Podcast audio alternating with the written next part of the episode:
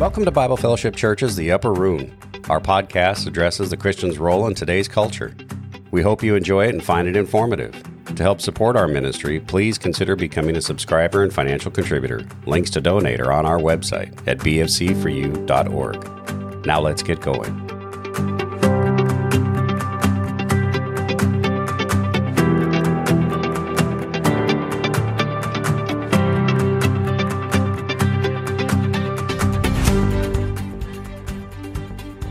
Welcome back to another episode of The Upper Room. I'm Andrew Kimball. I'm your host for this episode, which means we must be doing another interview because that's what they keep bringing me back for.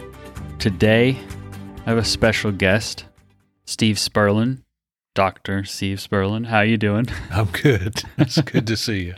It's good to see you too. So you're here because right now during the week of us recording this, not necessarily the week that it's going to go live, but there's a conference happening at our church. It's I think I've been mispronouncing it. I think I've been saying Varsity, but it's Versity. Versity. Yeah, it's a play, and I just heard Dr. Cohn explaining it's kind of it means absolutely nothing. Oh, okay. But it's kind of a play on what do you say, virtual university, so Versity. Okay. Okay, cool. So you're here, you're part of a group that's here involved with that? Yes. Doing different sessions over, what, 2-3 days? Technically, it's 3 days or 2.5, I guess, but the closing, I think, 2 sessions are going to be streamed video because the speakers couldn't be here, so they recorded theirs prior to the conference. Okay, gotcha. Awesome. So that's a little bit about, how we were able to pull this together and get to know you a little bit better. So let's just dive right into it. Let's just do a little bit of background information on you in general, and then we can kind of transition into what'll be more of the main focus of this interview and your ministry with Versity and outside of that. But let's start with You are you married? Do you have kids? A little bit of your background, maybe growing up, whatever you feel comfortable sharing. Okay. Yeah. Well, might as well start at the beginning. Yeah, I was born to a military family. My father was in the Air Force for 20 some odd years, and I was born in Washington, D.C., and eventually wound up in a little town in Arkansas called Gosnell, Arkansas. It's right across the street from Blytheville Air Force Base at the time. So I grew up with the benefits of being able to access the Air Force Base. So I spent a lot of time on the Air Force Base and a great little public school there. Just a really good upbringing. My parents were Christians, so I was brought up in a Christian home. Went to college, played some small-time college basketball at a little place, Williams Baptist College, in a little town of Walnut Ridge, Arkansas. Met my wife there. First day we got to school, we met. Been together ever since. So wow. Basically, I guess you could say we've been married 34 years, but been together 35. So it's impressive. Yeah. Her name's Cheryl, from a little town called Batesville, Arkansas. 2 kids. Both born and raised in Arkansas. My daughter Cameron, 23, and just graduated summa cum laude, I guess is a proper term, but from Lubbock Christian University. My son just turned 21 in February, and he's a lead tech at a little shop there in Lubbock, Texas, which is where we live now. But he's just a wizard with repairing computers and all kinds of stuff, phones and all that. Anyway, so that's us. I pastor Cornerstone Bible Church in Lubbock, Texas. Been there 11 years this past June. Just not a big church. We run, I guess on a good day, we'll run 100 or so. But been teaching Bible for about 16 years or so as a pastor. Before that, I was a worship leader and youth minister. That's pretty much it. I spent several years traveling and singing before I went into full-time ministry. And, you know, God really kind of, to get me into the pastorate, he kind of backed me into a corner. I've done so many different jobs. I couldn't even tell you how many different jobs and things I've done through my life, but just never found any peace until I finally gave up and, you know, said, you know, whatever you want me to do, I'll do it as long as you give me peace in my life. So I wound up going into full-time ministry. Wow.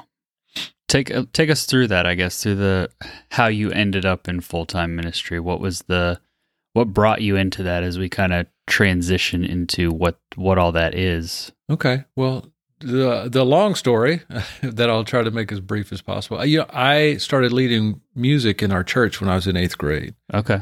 And wound up going on a little revival tour with an evangelist the summer between my 8th and 9th grade year. And during that time, my brother was a pastor, and then watching this man preach every night, just really, I decided I wanted to be a preacher.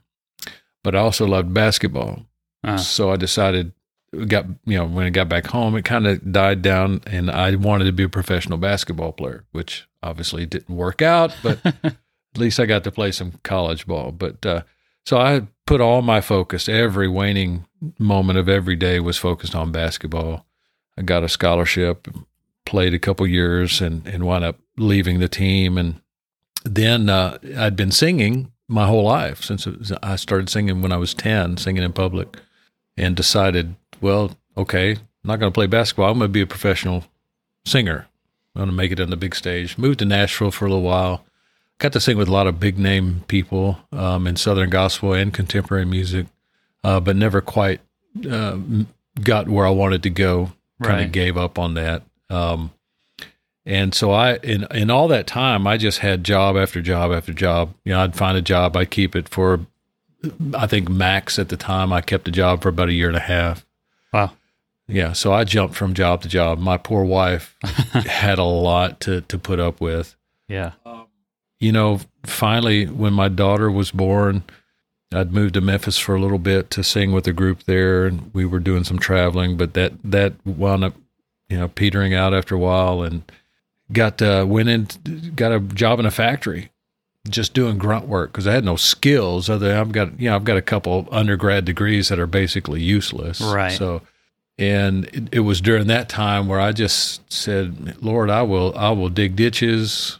I will do whatever you want. Just, I don't want to keep this, hamster wheel going. Right. You know, I'm running. I'm not getting anywhere. So just, I'll work right here in this factory doing this menial labor, if you'll just give me some peace in my life, you know? And so he did. And then doors started opening for me to go into full-time ministry. And so through that, I took a little job at a little church doing the music and youth, and then another church. And that's when the desire to teach really began to build. And through just, God's providence, I came across Tyndale Seminary in Fort Worth with Dr. Mal Couch, the founder.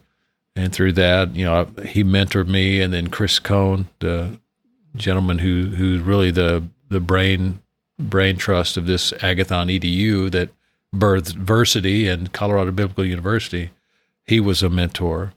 And just, through that, I got my teaching opportunities. I had my first pastor at a little church in a little bitty town of Viola, Arkansas, and eventually made my way to Lubbock, Texas, and been there for 11 years. So I've been teaching. I was teaching for Tyndale for a while. We haven't had any of those courses at our church for a while, but I taught for them several years, and now teaching for Versity and for Colorado Biblical University. Wow. That's quite a journey. It's pretty impressive. Did you say depressive? It can be if you take it the wrong way, but yeah. No, it's impressive that where you ended up and that how long you've been going there now. And yeah. I guess you found that peace that you were looking for. Yeah, yeah. I mean, obviously it's a ministry like I hate to say it like this, but like every other job, which I mean, it's a job, but it's a ministry, right? And technically, I think if you're a believer, everything you do is a is under the ministry banner. But anyway, you know, so you have your ups and downs, your struggles. You have to deal with people, and sometimes it's not pleasant and can be difficult. Right. Yeah. So you've done a lot of teaching. What is it that you're doing currently? What is your ministry currently that you're involved with right. or working on? Well, of course, you know, I'm pastoring the church. That's yep. my full-time gig.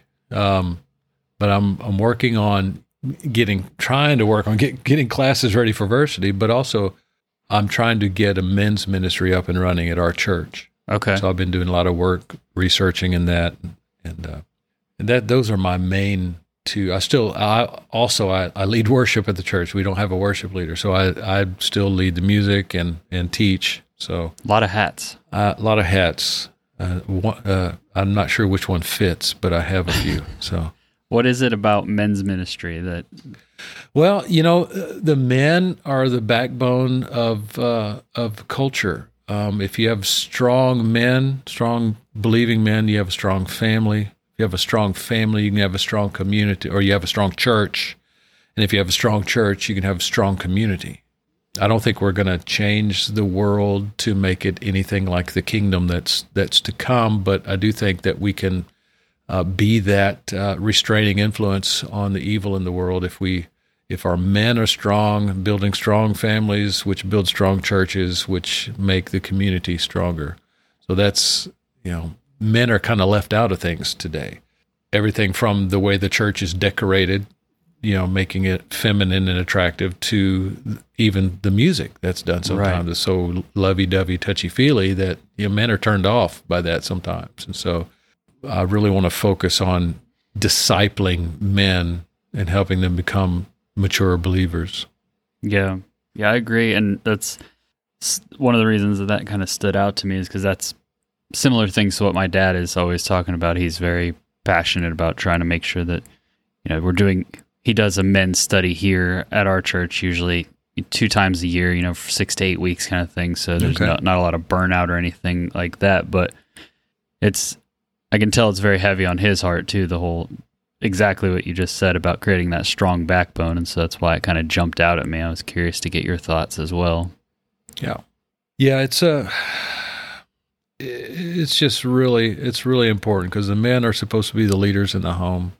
And most of us are just not equipped to lead our families in not just helping them maintain the straight and narrow, but teaching them. I mean, actually teaching them and helping them to learn how to teach themselves. Yeah. And we're just not equipped to do that. It's not something that comes naturally for most of us. So you're kind of in the early stages of working on some sort of a men's ministry, a men's-centered ministry at your church. Yeah. Is that something you're doing like locally through your church for your congregation and community, or is that something that you're trying to, like similar to Versity or something, try to make more widely accessible? I would like eventually, I would like for it someday to be more widely accessible, but you know, we have to start where I am. Start at the ground level. Yeah. That makes sense.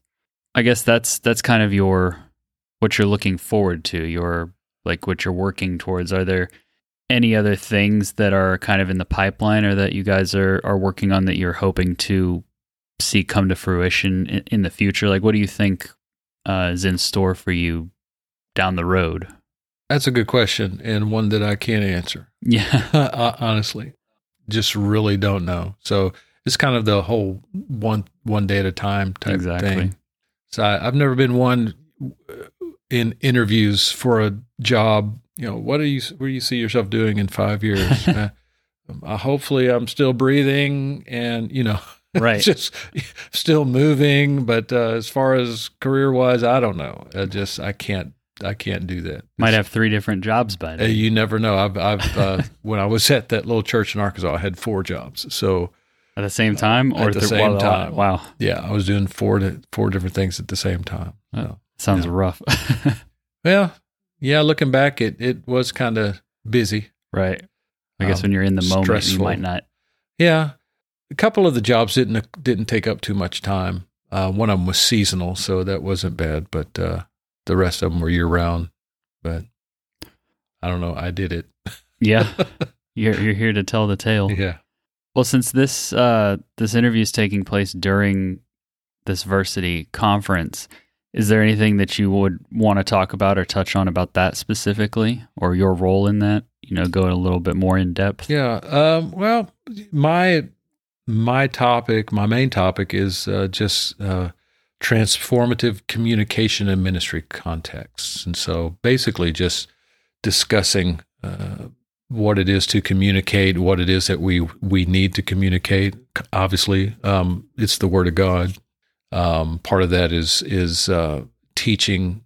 Like I said, Paul tells Timothy, you know, to be sure to pass this information, this truth on to faithful men who can in turn pass it on to other faithful men. So that's part of my focus is it's not just the pastor's job, but I need to help equip the men so that they can learn themselves and then they can turn and pass it on to someone else.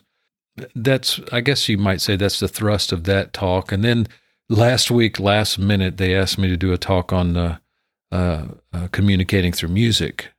So I told them I'd do my best to put something together for that, but couldn't guarantee anything. So I'm still working on that. But just I think it would suffice to say that the music in the ministry, the music communicates. We know that. And so we can use music as a tool within the body of Christ to communicate truth, just like the pastor standing up and teaching from the Word. Music, I think not on the same level as the pastor's teaching, but at least with the same goal as the pastor's teaching is to pass on truth. We have to be careful the lyrics we use and things like that. So the whole conference is about leadership communication. Yeah. This might be a deep can of worms, or maybe not, but like what are your thoughts on kind of contemporary Christian music? Look at the time. Well, I think today's contemporary Christian music is shallow and I don't listen to it. It immediately turns me off. Now there's some bias there, I think, on my part. Not because I'm against contemporary music. I sang it for years. Right. Of course, the contemporary music I sang was, you know, it's been, I don't know, 20 years since I did. But so it was a little different back then, but I don't think a whole lot. It's a lot of it's just empty. Simple and repetitious. Repetitious. And there's not necessarily anything wrong with repetition. Right. But I think some of the repetition is just because they can't think of anything else to say. Got to fill 3 minutes. You got to fill 3 minutes, yeah. And I don't like it. I mean, I'd rather listen to 80s, you know, classic 70s, 80s rock and stuff like that than to listen to today's contemporary music, because they sound like they're trying to mimic the people on pop and R&B and all that. And, yeah. And although some of them are good, it's like cookie cutter, and it's boring, and it's derivative. Yeah, it seems manufactured. No passion. That's a good way to put it. Yeah, I listen to, you know, you hear people that can do all of these runs and things with their voice, and they think that's soulful, right? But then I can listen to somebody like Brian Duncan or Bob Carlisle or somebody in that vein. And they don't do the same runs, but they have soul in their voice, you know. And they have soul in the music they sing. There's a passion, and they mean it. Right. Whereas a lot of this other stuff just sounds like, hey, hope this gets on the top 10 or, you know, top 100 or whatever. And it's just boring and it's empty. Yeah, I've similar thoughts. That's why I asked, because I was curious to see if we lined up, and that's exactly how I feel about it too. So I don't know, you know, what needs to happen to change that. I guess someone that actually cares about the music needs to rise to the top, but you know, that's easier said than done. Yeah. Well, I mean, even a guy like Stephen Curtis Chapman, when I was in college, he was just coming out, right, and getting big, and so I had his first couple, you know, albums, and he doesn't have. He's incapable of doing these runs and these fancy things people can do with their voices nowadays. But yet, you can sense the depth of soul. I mean, not as in soul music or anything like that, but you can sense that he actually had a genuine passion. And there's a connection. BB and CC Winans, I mean, they're two of the best singers you'll ever hear, I think. And they don't even do all these fancy runs like they do nowadays, and yet they have so much passion, and some of their songs are just so full of truth, and it's just, you know, the way I think of it, it's thick. Right. You know, the passion and the truth all together, and it's meaningful. But today it's just so much, it's just really void of any passion. And maybe I'm sure I've got some bias there, but yeah. We all do. Yeah. But that doesn't mean you're wrong. Well, is there anything else that you want to mention or say about, you know, your ministry, or maybe about how the conference has gone today, or anything that you want to say in closing before we kind of wrap this up? I'll open the floor to you one last time for whatever might be on your mind, and then we can call it. Okay. You know, I'm just really excited to be working with Agathon EDU, Versity, Versity.com. People can see us there, or Colorado Biblical University. Unfortunately, right now I'm drawing a blank on the website. I think it's coloradobiblical.edu.com or something like that. Haven't got our accreditation yet, but yeah, I'm excited to be working with these guys, some great teachers, and whenever they'd like me to come do this kind of stuff, it's kind of a family affair. Chris and John and I are real close, and so we just enjoy being together. And this is especially good because I was able to bring my wife with me. So, but yeah, you can look us up on those sites. You can look me up on cornerstonebible.net. You can find all my teaching there. So if you ever need something to help you go to sleep, just look that up, and it'll knock you right out. So that's about it. All right. Well, thank you so much for taking some time out of your day to talk to us and let our audience get to know you a little bit better. In closing out, I just want to ask, you know, if you out there listening, if you found value in this, if you like it, if you enjoyed it, please share it with a friend. You know, go and write a little review, leave a rating if you can, anything to kind of help us grow our audience and reach more people. And with that out of the way, would you be willing to close us in prayer? Sure. Father, we love you and thank you for our time together, and thank you for the opportunity to do this. I pray that you would bless this podcast and the Upper Room podcast, Lord, and pray that those who hear would be edified by it, and you would be glorified, and as we enjoy this time together, that we would be encouraged to love you with all of our heart, soul, mind, and strength. In Jesus' name, amen. Amen.